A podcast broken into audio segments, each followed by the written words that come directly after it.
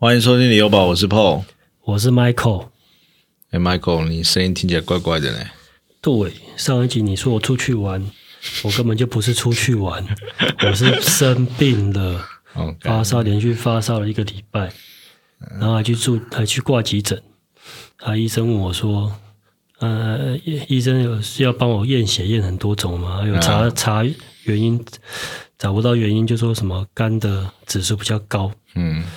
然后后来就放我回家了，然后又一直发烧到三十九度、四十度，我说靠，我被快死了。嗯，然后后来就这两天有比较好一点，啊，有有有说什么原因吗？没有，就说病毒感染。病毒感染。就。吃药，结果现在好像烧没烧烧没发烧了，结果开始感冒了，这个你真真的是哦，唉，你你你今天口罩戴好，不要传染给我。可能是那个上礼拜万圣节啦，那个你可能有被吓到之类的。你你你有带小朋友去参加万圣节吗？当然没有啊，反正上礼拜那个海岸路，它也有这个万圣节的派对，赶龙喜郎啊，整个人山人海啊。你有去啊？我没有去啊，我我我就是光想我就不想去了。哦，而且最近这种这几年就是很流行万圣节的活动，然后那个爸爸妈妈都会很忙，然后把那个小朋友扮成各式各样嘛。你你有让你的女儿去扮成这种万圣节是没有。那去年他妈妈把他打扮成一只蝙蝠，哦买了一件蝙蝠衣给他穿。哦，我觉得这个倒还好啦，因为可是我看到有很多人啊，把自己小孩是弄得干超可怕的。我想就是有的人就是不是要扮什么贞子啊，在古井里面啊，还是他的头被砍掉啊？那我就想说，这个小朋友他自己照镜子不会吓到屎喷出来嘛？然后我就觉得很可怕。那还好我自己小朋友的幼稚园，因为他是读公幼嘛，所以他们我就很喜欢他们那种方式啊，就是他就是万圣节的时候，就是在脸上拿那个可能是那种算是人体彩绘那种笔吧，在脸上画一画，然后去跟园长要糖果，然后就结束。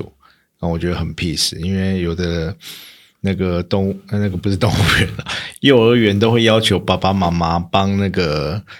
就是他们的小朋友打扮成各式各样，所以那个爸爸妈妈就开始要做非常多的道具，然后把自己扮成各式各样的这种卡通人物啊，或者是一些恐怖的人物啊。刚我就想说，你们过过这个万圣节过这么高兴，为什么不去过中元节？你你只是不想做而已吧？没有，我想说，那那你那你那个鬼门开的时候，你去弄这样子去晚上去海边啊，看会不会被阿公阿妈打死？不过这我觉得这是一个气氛的问题啦。好啦，那个扯太远了。来，我们今天呢，因为我们前一阵子一直在邀请别人来上节目啦，所以我们就变成很久没有做区域分析的这个主题。那我们今天其实也要来跟大家分析一下这个区域分析。我们今天要分析哪一区啊？这这一区哈、之前我有去投资自产过了哈、这里的房房子，其实那时候会买这边，嗯、也是因缘际会了。我刚好就是骑着机车经过，看来没事不会经过那边吧？没有，那时候我骑着机车要去高铁。哦，去接我的那时候女朋友，就是现在的太太。呃，那经过呢，就看到哎，这边有一个那个样品屋嘛，嗯，然后又有盖几栋，但是他我我看的时候已经是第三期的了。哦，哦，那第一、二期我有去看过，但是都没有很喜欢。嗯，然后第三集后来因为他已经呃成屋卖在卖了嘛，哦，所以你看的时候已经成屋了已经，成屋了，所以它预售卖不好咯。预售好像没有卖很好。嗯，然后成屋的时候去看呢，他就哦，他就带我去现场看嘛。一走进大厅，哇，那个面宽超级宽，应该有哦五六十公尺宽吧。然后整个地板抛光的那个对的那个石材好亮，对然后一看过去，后面就是整个后花园。哇，这整个大厅跟它那个后花园衔接，看起来真让我非常心动啊对，心动。然后说哇，那这个社区也太漂亮了吧。然后后来我就问一问，就说啊这边现在怎么买？然后他就跟我说，现在两房，啊两房还有分哦，有分小两房跟大两房。大两房的客厅是有那个窗户采光的，嗯小两房没有。那它刚好有大两房的房型，所以后来我去看一看，哇，觉得现在是北拜，而且价格不是很高，那时候一瓶才十十二万左右，超便宜的、对啊。，然后贷款下来，其实自备款没拿多少嘛，嗯，哦，然后我就去借了，后来我就是好，我考虑一下，然后我就去高铁接了我太太，然后用欧多拜载着行李箱，然后又骑回来，再去看一下啊。看一下，就跟他说我想要订，结果后来就是莫名其妙就订了这一户这样子。对，但是呢，嗯买了之后，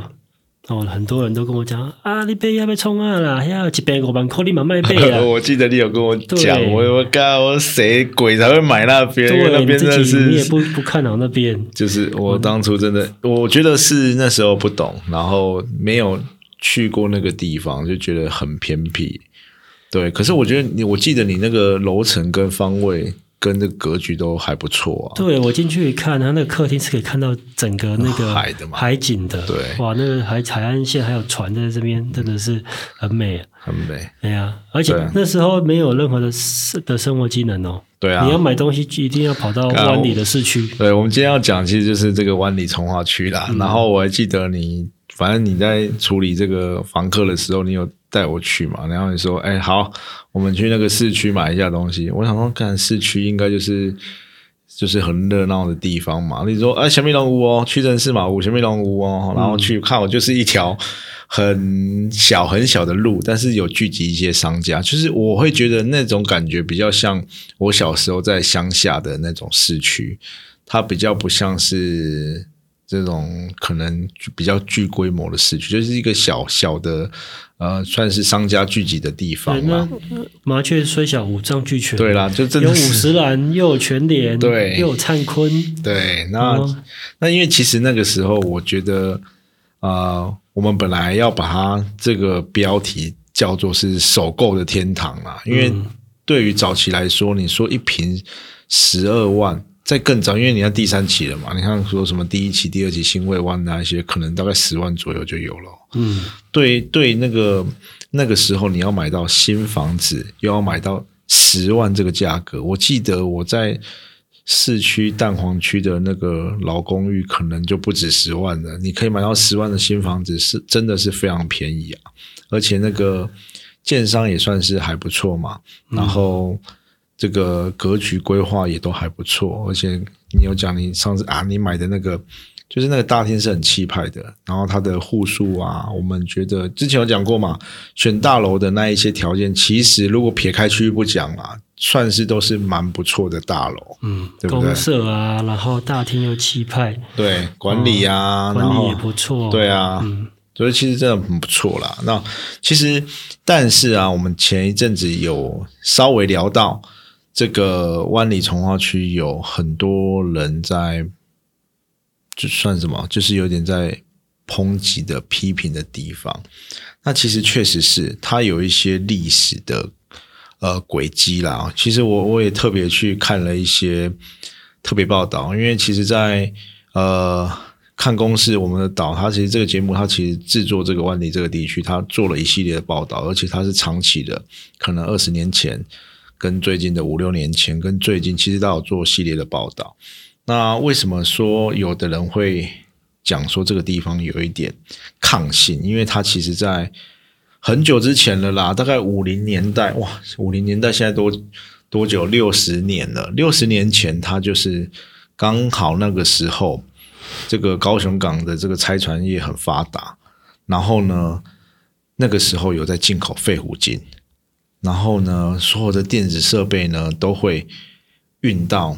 这个高雄港来，然后诶，那个时候没有人在处理废物废物金嘛，刚好湾湾里这个地方，它其实它的地理条件不是很好，因为它离市区呃有一点距离，啊又靠海，所以呢也种不了什么东西。然后呢，也没有一个规模的港口，所以呢，也没办法渔船在那边讨海。诶，所以那个时候那些民众啊，就开始收集这些废五金来来卖啦。然后呢，到最后呢，这个开始呢，变成是开始在那边处理废五金。那废五金是什么？就是那些电脑啊，一些电路板的东西，它可以溶解出金，然后溶解出反正就是一些变成是贵金属的东西。那在全盛时期呢，大概整个万里地区有十万人在做这个东西啊。然后这个东西别人觉得是垃圾啦，可是它其其实经过一些处理啊、酸洗之后，它可以再提炼出很多的高单价的东西啦。但是也是因为这些处理的过程，有一些酸洗或者是燃烧的过程，所以产生一些后来我们这些呃人呢既定印象中是觉得说有害的这些毒物啦，甚至带凹性之类的。那但是呢，其实他在他在八十二年的时候，他就全面禁止了。所以八十二年到现在几年了？三十年前。嗯，所以其实，在三十年前，就是政府一个法令啊，其实就是说，所有的废五金都禁止到台湾来。所以台湾的这个废五金的处理行行业呢，瞬间消失，然后跑到东南亚，跑到中国大陆去。但是确实是啊，我们要讲的今天这个也是经过有报道的、有数据的，确实是当时，因为那时候就是那个时候处理废五金，就是他搭一个棚子，然后他有很大一块空地，他就可以开始处理了。然后处理完之后，他会再到二仁溪那边旁边出海口那边底下开始底下修。所以那个二仁溪的整治其实也是一个到最近，其实整治的算是非常好。但但是就是那时候有留下一些废五金残留的一些，算是一些呃重金属的物质啦。那那时候其实湾里靠这个东西发大财，因为我去看那个以前的以前的史料啊，很好玩的。他说湾里那时候啊，台南市 知名的酒店都是湾里人在光顾的。他说每次湾里那边要下班的时候，赶上计程车在路边排一整排。全部再去台南市的酒店消费，因为当时的这个废五金的回收的这个提炼呐，可以赚非常非常多的钱，所以变成是一个全村的希望，你知道吗？变成大家都来搞这个东西，但是也确实是因为造成一些污染，所以后来开始在做整治的时候，在二仁溪旁边，他可能要做一些工程的时候，挖了挖出来，哇，里面确实是有一些废五金。但是呢，也花了五年的时间，花了十几亿的经费，把这个全部都处理完。所以目前呢，其实一直有在推广这个二人溪的整治嘛。那呃，其实我看了十五年前，他去舀那个 二人溪里面的水是非常啊脏污的，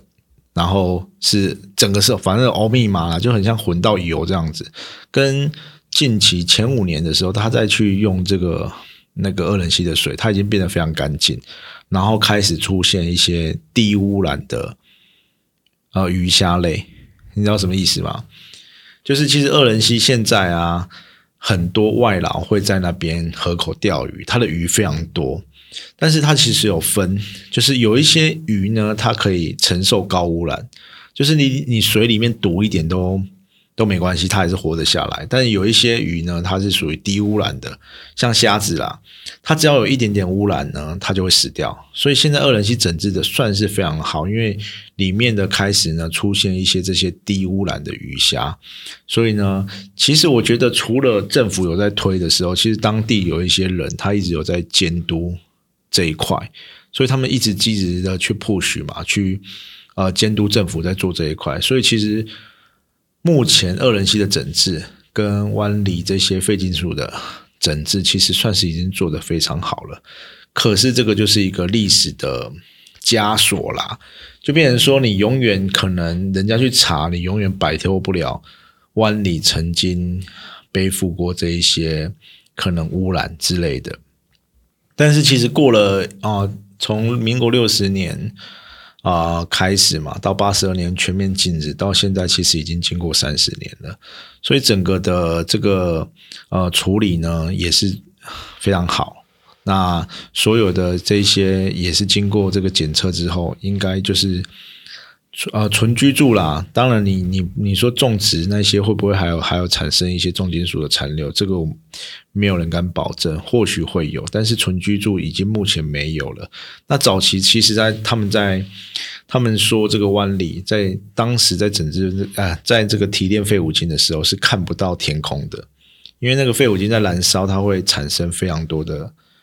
的那种五彩的烟哦，所以呢。但是到现在，其实你去看湾里，它的天空已经是非常清澈的，所以这个是一个时间的转变啦。那到后来，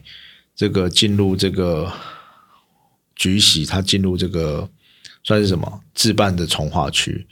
那其实菊喜这个从化区是现在我们看到了这个案子，大部分都是这个你刚刚讲的那个，你去看的那个案子也是。哪一家建设公司啊？嗯，那个华友联建设的。对，其实现在其实整个居奇从化区里面呢，大部分的案子都是华友联，因为当初啊，他们就是在这里应该是大举的列地，然后他们进行的自办重化。那华友联也非常有趣啊，他自己有，我们也是查了之后，他才我我我才知道啦，华友联他自己有一个自办重化的公司，专门弄这些那个自办重化区。包括台南的安溪从化区啊，然后啊，高雄比较有名的那个什么，那叫什么？凤鸣，凤鸣早期叫什么？牛牛草埔从化区啦，其实都是算是非常具规模的。那其实我们现在讲一下这个举起从化区它的地理位置好了。你嗯，那个时候你为什么会考虑？这个地方啊，它对你来说的吸引力是什么？其实那时候来看哦，真的也没有想到说有这就是之前历史的这个废五金的经营的这一块，因为我们去买房子，他可能不会跟你讲到这个。对，我觉得他不会讲到这个。然后我们在从化区里面买，可能那个地方又不一定是废五金燃烧的地方，对，或者是或者是工作的地方，对。所以那时候去的时候就很单纯，就是觉得哦，它离台南市区，比如说我看南区的房子的话，要么就水交社，对，要么就菊喜，那那个水水交社要卖到二十几万，那菊喜才十十出头万，哦，那其实价差非常大，对，嗯，然后再它又离八六很近，对，所以说你要上八六其实很很快，就是一上去你可以到高铁站，对，哦，那当初也是因为想说。或它它有快速道路在旁边，对。然后去南区，比如说我那个八六下来走大成路哦，然后到星光三月，嗯，其实大概也十几分钟的距离而已，嗯嗯，时间也是很快。它其实走平面也很快，它骑摩托车可能也十几分钟。其实它的优势就是它离市区非常近，对。然后它离快速道路非常近，好，然后它又是整片的从化区。其实我们。看到那些历史的照片啊，它还没重化之前，真的是那个荒烟蔓草啊，就是一片杂草。那到现在重化区重化之后，它里面还有一个很大的公园，那里面有水池。其实我们之前也带过小朋友去那边玩啊，去那边走一走。其实我觉得算是还不错的地方。然后目前呢，生活机能已经开始慢慢到位了，像保雅、全联，哦，这些都已经有开设了嘛。好像十一月都开幕了，哎，去十月哦，十月好像都哎还是早一点。我觉得华友联很厉害的地方就是说，它开始这边一栋一栋大楼大楼的盖，可是它不会让你那边没有生活机能，对，所以它就是先成立了幼稚园，让你让你的那个小孩有地方去。地方念书，对，哦，然后他把一块，譬如说他的地规划成商场，对，哦，那有全家有一些店家的进驻，嗯，那现在又又。现像以前没有 seven 嘛，现在多了 seven，对，然后又可以又有一拿一块地出来，又规划成那个全联跟保养的量贩的嗯。的商店这样子，对，所以让你那边哎现在有生活机能的，哎，所以那个全联在嗯。全联跟保养也是花友联的地，对啊对啊，哦，那那我觉得还不错，他就整个把那个店面给盖起来，嗯，然后招商这样子，招商对。那我觉得也不错，因为其实也是因为慢慢的人口又进驻了，而且其实当初啊，因为你没你是两房，你没有自住嘛，可是当初你的出租率不是我们在第第第几第前几集有提到，哎，你这个租客从来没有断过，对啊，然后连全家都没有，哎，我觉得很奇怪哈，因为后来我们有问一些人啊，就是为什么台南这个。这个这边这么算是有点偏的哦，虽然它离市区再怎么近，可是它其实实际上还是有一点点距离，怎么会这么好租啊？然后其实有人就说，因为台南的新房子很少，嗯，啊，有一点像跟你租的都是有一点经济能力的，他们可能想要找一些好一点的房子，然后可能相对的租金又比较合理的，嗯，诶，其实你可以选择的不多诶，然后这个湾里这个地区其实就是其中一个了。嗯，对，那因为加加上它有那个公园嘛，啊，公园绿绿地也保留的很好，那有商场的规划，所以其实相对来说其实是非常完整的。那它缺的可能就是呃比较强的学区，不过它旁边附近也是有行宫国小嘛，然后国中也有，还有南宁高中，嗯，对，只是如果你要跟市区的比。哦，当然是不是算是明星学校了？那它它，但是它基本的需求也都会有。那尤其是最近开始在旁边呢，在这个举行那个，呃，那个叫什么？市政府呢也开始呢有一个自办的哦，洗漱湾里的湿地重化哦，这个第十三期，它其实现在已经开始动工了。对，哎，其实这个。变成说它是公办的从化跟这个花友联的自办从化，整个连起来，像那个腹地是相当广大的。嗯，对。然后在早期，我们为什么会呃呃定为叫曾经的首购天堂？那因为它确实是哦，当初要入手的时候非常便宜，然后它的交通又有，然后现在生活机能也慢慢的完备，最主要它离。算是原本的旧市区，就是可能中西区，我们都以这个新天地来讲好了啦。因为我们通常会在台南市会说，你到新天地要多久？安平到新天地多久啊？然后这个湾里到新天地多久？哦，作为一个指标，它算是非常的近。哦，你可能不要上平面啊，你不要不要上那个快速道，你可能骑摩托车十几分钟也就到了。这个是它相对的优势啦。那为什么是曾经的首购天堂？因为其实它现在啊，它其实它的涨势没有像啊东桥，我们以同时期开始迅速发展的从化区来讲好了，东桥九分子其实它的一开始它的涨幅没有这两个地方快，它相对都是好入手的。可是到了最近啊，可能也是因为有一些啊，可能也是因为建商改变策略嘛，改变它成快成屋在卖。当然也是有预售的案子啊，可是，一瓶已经到来到了占山商哎三十了嘛？对对，那你觉得现在这边还有投资的效益吗？其实我觉得三十万左右，大家可能就会比较考虑了。对，嗯，对，但是我觉得那边还是有二十几万可以买得到的一些物件。对我，哎，就就是回到我们好，我们啊，先不要。啊，讲说啊，投资客怎么样怎么样，他要赚多少钱？我们就以自产为目的的话，其实目前转单的案件，哈，快成屋的啊，比如说已经成屋的深自然啊，或者是什么 EGO、EVO 啊，或者是最近快成屋的是华友联的 Casa，，对，它其实在转单或者是转售，它还有二字头的价格，因为其实我记得你带我，本来我们在考虑要买那个深自然。对，我现在回头看也是非常便宜，那个算是标准的大三房，然后配平车。嗯，我我也我还记得，我印象蛮深的，七百五十万嘛，而且是不错的楼层，格局也很好。诶，七百五十万你要买到现在，你要买到三房配平车，几乎是不可能的啦。那他可能赚一点，有可能一千万以内，你还有机会入手。所以，如果以转单或者是这种刚成屋转手的价格，我觉得这边还是可以考虑了。因为你一千万在一千万三房平车，其实新的好像找不到了，就是要很偏的啦。你要安南区很偏的地方，你可能要到那种学东啊。哦，像我们之前看什么青青景林美学，嗯，那个都已经很偏的地方才有这个，那个离市区更远，更远。对，所以如果你的预算考量是一千万以内的，你其实可以找一些接啊快接近成屋的，或刚成屋没多久的，我觉得都还这个左右的价位，其实我们在一些社群里面看到，还是有机会入手。其实它的现在在卖的那个叫什么？One Life，One Life，还有那个 Miho，Miho 对。One Life 好像还有二十几万还可以入手的，比较低楼层的哦，比较低楼层的，因为它其实实价登录都已经占上三十万了。对啊，对。可是如果你是因为自备款的关系，因为有时候转单你要自备款会相对的比较高，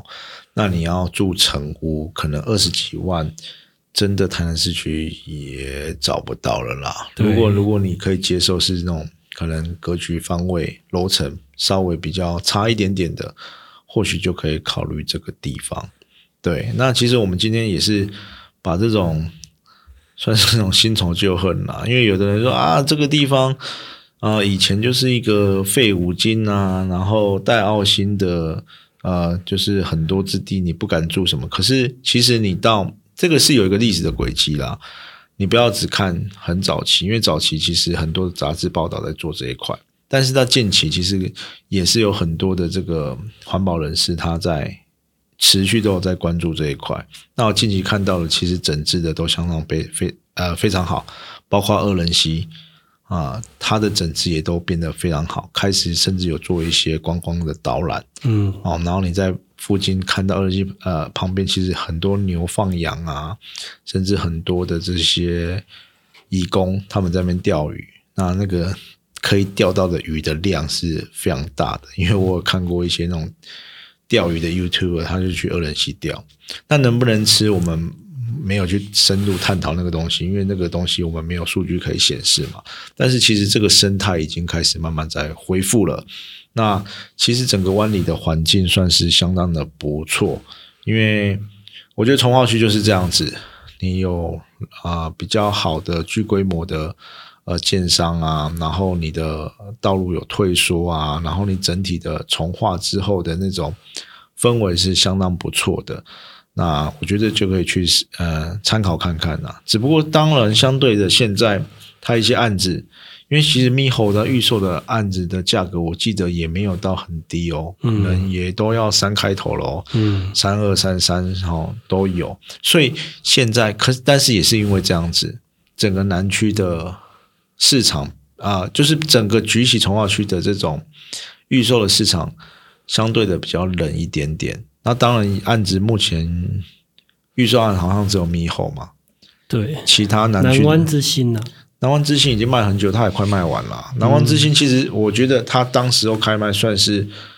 不贵了，我记得二十五、二十六刚开始第一波，大概慢慢卖到二十八、二十九，可能应该也快完销了。那近期的比较新开案的就是咪猴，但是感觉咪猴跑的比较辛苦一点点，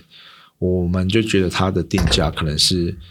或许是这个定价在别的区域，人家可能觉得啊，我加一点点。我可能可以买南台南，嗯，我加一点点，哦，现在可能九分之也有机会了，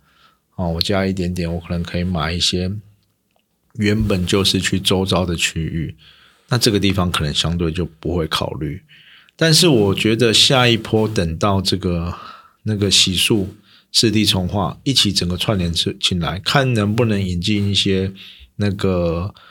这些重大建设啦。那其实我们看到这个洗漱的它的四地重化的这个报告书啊，它的计划书，它其实也有提到，它里面的这个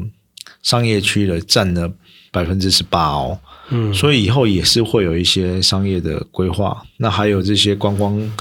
发展的特定的区域，域哈、也占了将近十趴。那其实它还要保留很多的公园用地，哦，公园用地占的也占十趴呢。然后公园兼儿童场用地啊，停车用地啊，所以它整体的规划其实就是变成是它未来的设施，或者是我不知道会不会串联黄金海岸啊，因为前一阵子也是黄金海岸整个都有在整治嘛。那是不是变成是一个新的观光廊道啊？这个我们不确定，但是我觉得未来有机会，好、变成是一个观光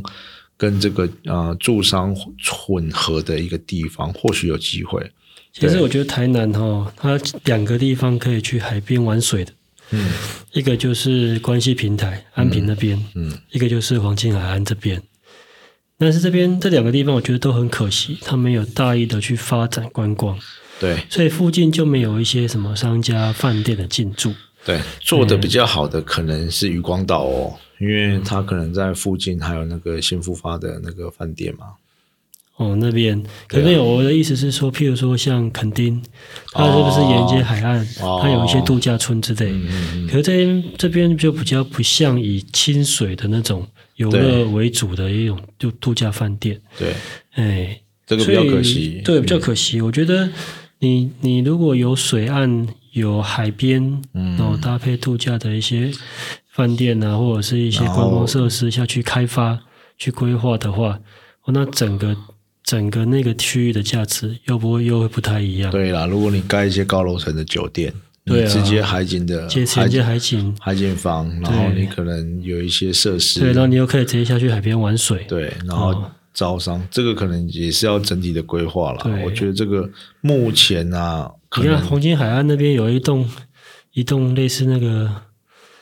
那个那叫叫什么？就是可以吃饭，它又哦，可以又可以在那边听唱歌的那一栋那栋建筑物，然后常常在换换招商有？弄得不太好啦，对因为常常就是有点，有点有时候有点 low 掉，里面就是弄一些小摊贩，卖一些对，我卖一些杂货而已啊。对啊，其实我觉得应该可以更更好的规划这个有关海岸的一些我觉得蛮可惜的啦，因为其实变那边其实假日都非常多人哦，对，哦，但是就没有很多的商业的的那个，而且没有串没有串联起来。比如说我们在海边，哦，可能会有垦丁大街，对，哦，可能有一条市集，然后有海边。嗯，可是我们到那边就是黄金海岸，你就是开车到那边玩个水，然后开车就走了。对。其实你没有把真正的经济效益留在那个地区，对，所以我觉得湾里可能或许也是发展一个这种看能不能串联这种，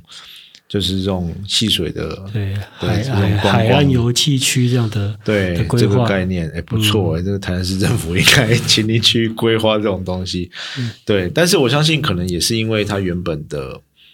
呃，算是原本的这个呃住住宅规划，因为其实湾里它就很多那种比较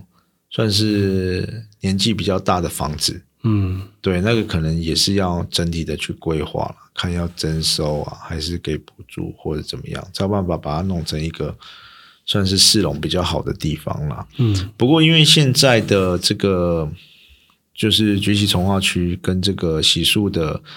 呃这个市政从化区整个连成一块之后，其实我觉得现在已经是有一点不一样的风貌了。嗯，然后慢慢的，但是我会觉得啦，有一点慢，因为它不太像是九分子，它有好几个建商进驻，对，它现在就是花有点自己玩。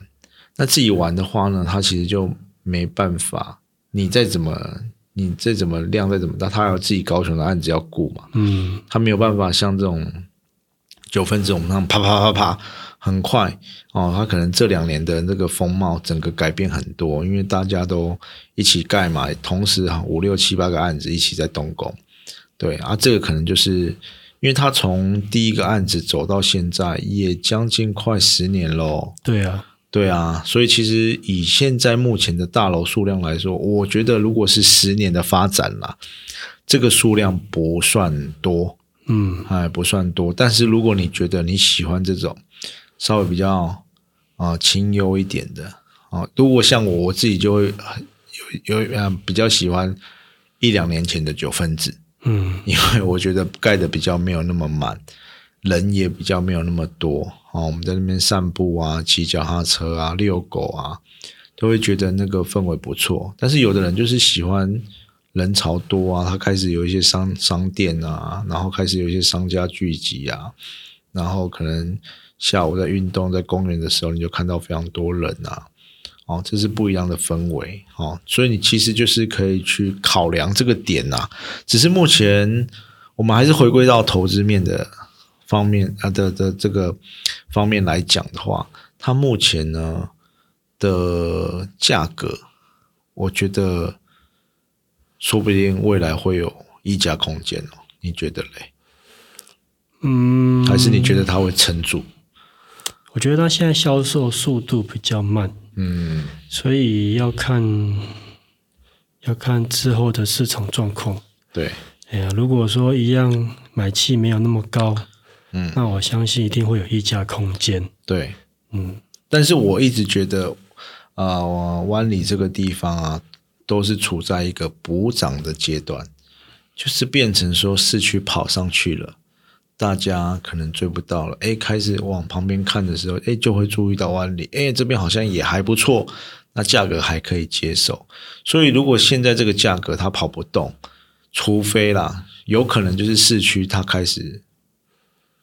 往上再跟一波，嗯可是市区现在其实四十以上区域化也开始变得非常的慢。嗯如果开始当它这个区域化开始慢慢变快的时候，哦，湾里可能就会开始补涨了。不过目前我来说，我们还没看到这个情况啦。现在目前销售好的，真的就只有特定区域、特定奸商，好、然后特定的规划，哦，不太会有这种，就是呃一般一般的，然后跑得非常快的，其实非常少啦。就是那几个案子，我们可以看到比较亮点都是那几个案子，所以我湾里我们会觉得说，虽然华友联算是不错的奸商，可是它还没有这么的对台南人来说，好像还没有那么吸睛嘛，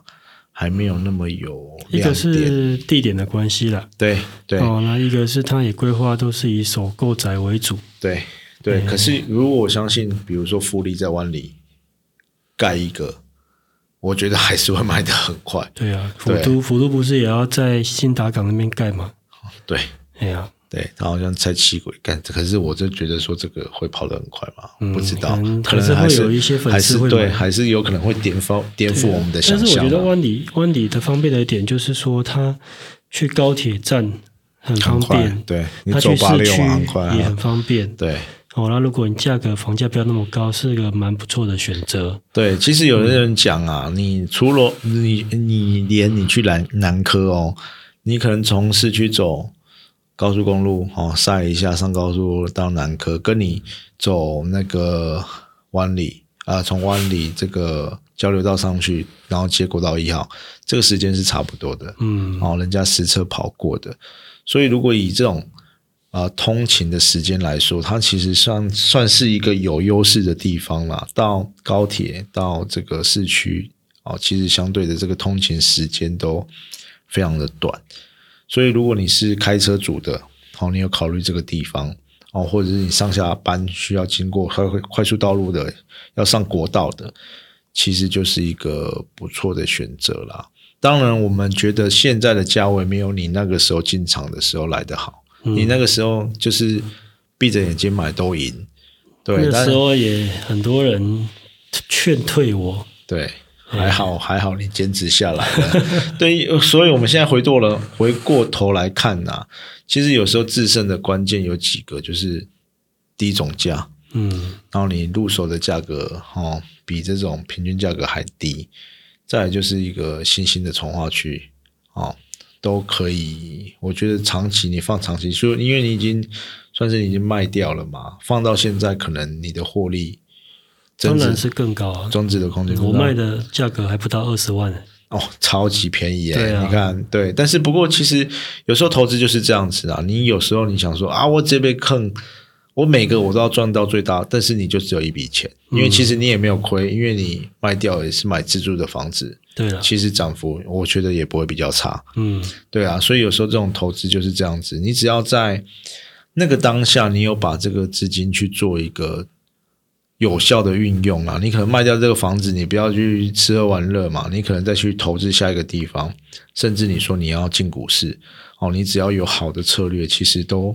都不一定会比较差啦。这样有的人都会回头看啊，我那个时候卖早了、什么，可是你那时候就只有那些钱，